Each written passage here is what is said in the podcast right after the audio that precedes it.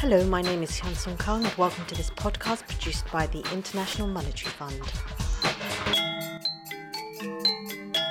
It's not inconceivable that you may be hunting for a job, and if you're not looking for work, then you'll certainly know someone who is.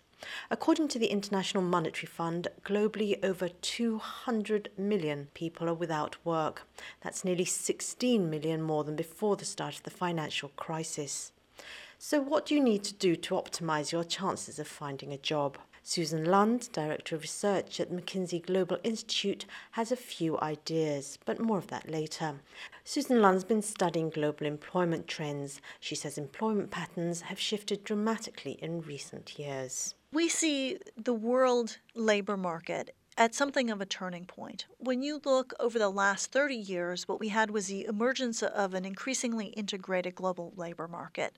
Around the world, there were 1.1 billion new jobs, non farm jobs, that were created and almost 900 million of these were in emerging market economies. Some of the jobs created in emerging economies were related to exports, but much more important in these economies were service jobs and producing for local consumption. And so we've seen a dramatic shift out of agriculture into services and manufacturing. Over that same period, in advanced economies, we've seen dramatic shifts in where employment is in the economy and in the skills that needed to do jobs. So we've seen a shift out of manufacturing into service sectors. Overall, advanced economies are losing manufacturing jobs, and this is due mainly to technology, much more technology than global trade. At the same time, they're creating jobs, both in the low skill end of the service sectors, so food service and other in person service delivery. But even more so, jobs are being created in knowledge intensive, very high skill services. So, education and healthcare, engineering, professional services. And that's where the big job growth is coming. So, those are the sorts of shifts, that very dramatic shifts that we've seen in the creation of jobs away from manufacturing, especially in advanced economies, into knowledge intensive service sector. What about the trends going forward? When we look forward, we think that the same uh, technological changes are going to play out in more and more countries. So, already in advanced economies, you see a lot of demand for people with college degrees, particularly science, engineering, and math degrees. Now, this upskilling of the of the workforce, as we call it, is happening in emerging markets as well. In China, you see it fairly dramatically.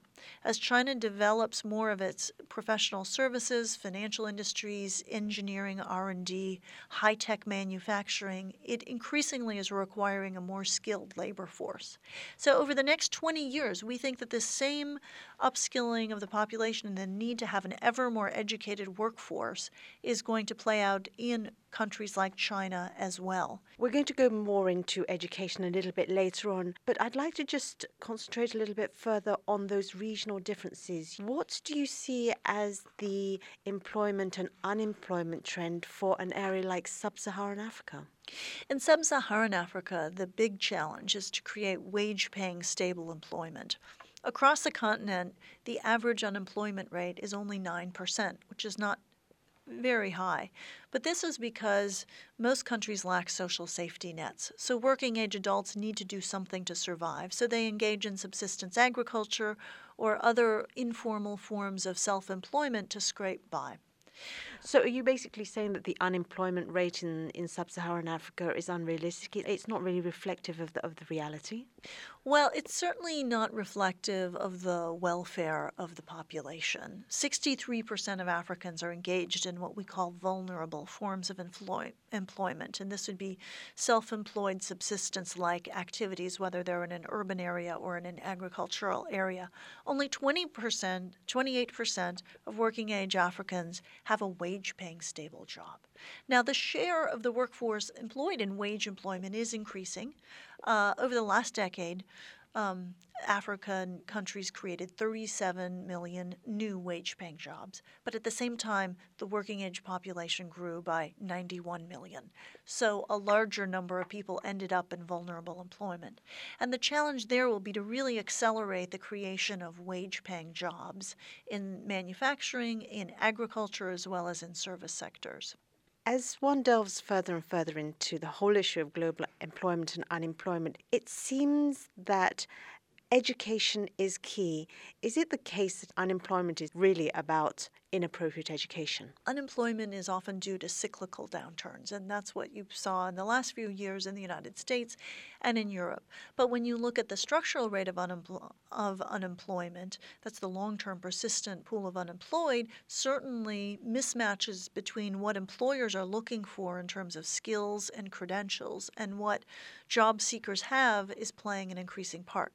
It's true all around the world. Economists debate how much of unemployment can be attributed to the skills mismatch. But what's very clear is that there's a growing mismatch and that the skill needs of employers has increased much faster than countries' ability to increase the supply of workers. And the mismatch is particularly acute for very specific technical skills. So there are shortages in advanced economies of, of welders, electricians, nurses, uh, occupations that may only require a two year associate degree or vocational training, yet it is very specific skills, and you need to have those skills to fill a job. And increasingly, even in, in emerging markets, so in South Africa, there are uh, over 100,000 manufacturing positions unfilled because they require skilled technicians and machinists uh, to do the work, and there are simply not enough applicants with the right credentials. Well, then, what about the educational shortcomings in less developed countries? Is is it less a case of skills mismatch there and more a case of just lack of capacity and skills? It, certainly, it's true that that um, in many of the emerging markets in Africa, in countries like India and other parts of South Asia, there's a dramatic need just to increase primary school uh, completion and secondary completion. In India, we estimate that over the next two decades, the country will need to almost double the rate of growth in the number of seats in secondary schools and the number of teachers employed. So that will require substantial large increases in educational investments. And there, the question becomes who is going to fund this?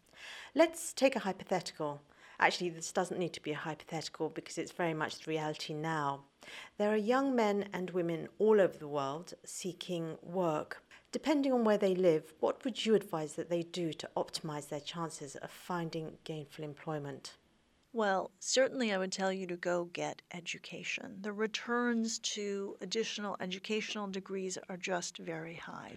But that doesn't make sense to me because there are plenty of liberal arts graduates who are finding it incredibly difficult to find a job in developed countries.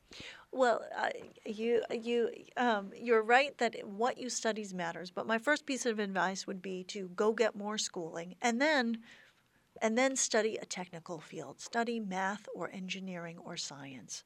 The world increasingly needs people with these quantitative skills. So, getting a degree in a quantitative field or science or engineering is absolutely where the demand is going to be. I'm sure that recommendation holds true whatever part of the world you're in, but what if you are in the middle of sub Saharan Africa? How can you optimize your chances of, of getting employed there? Well, it, that's an interesting question. In sub Saharan Africa, in particular, uh, the supply of people with vocational training, so, so um, not a four year university degree, but two year programs to create these machinists or, or manufacturing technicians or welders is in very short supply. Uh, so, there, to really stand out, it w- depending on your aptitude for schooling, it might be a good investment to get technical skills in uh, in a two year program that make you job ready immediately and then enter the workforce. It seems to me there's a lot of these measures that need to be taken to fit people into appropriate job opportunities involves a lot of government action. What sort of recommendations would you give to governments? Well, I would say that for most governments, a clear overhaul of labor market institutions is needed um, that. So it's not a small recommendation then? it's not a small recommendation for most countries. I think Germany has a set of labor market institutions that has been very effective at keeping people employed over the last four years, despite a very severe drop in GDP uh, after the financial crisis. And this was a combination of several different programs. And what sort of recommendations would you give to developing countries or developing countries' governments to try and ease the unemployment problem in their countries? Well, one important uh, finding in the work we've done looking at employment in Africa is, is first just the recognition that the sectors that contribute to GDP growth and export earnings may not be ones that are large employers. So in Africa, the natural resource sectors are very important sources of foreign currency and export earnings, but overall, uh, mining and oil and gas employ less than 1% of Africans. And so, an economic development strategy may or may not be the same as a job strategy. So, policymakers need to focus particularly on sectors that have the capacity to employ large numbers of people. That might be wage paying agriculture, so horticulture production, biofuels production. It could be in retail and wholesale trade, tourism, uh, labor intensive manufacturing. But policymakers need to explicitly focus on industries that have the ability to create many thousands of jobs. And that was Susan Lund, Director of Research at the McKinsey Global Institute. And to hear more podcasts, you can log on to www.imf.org forward slash podcasts.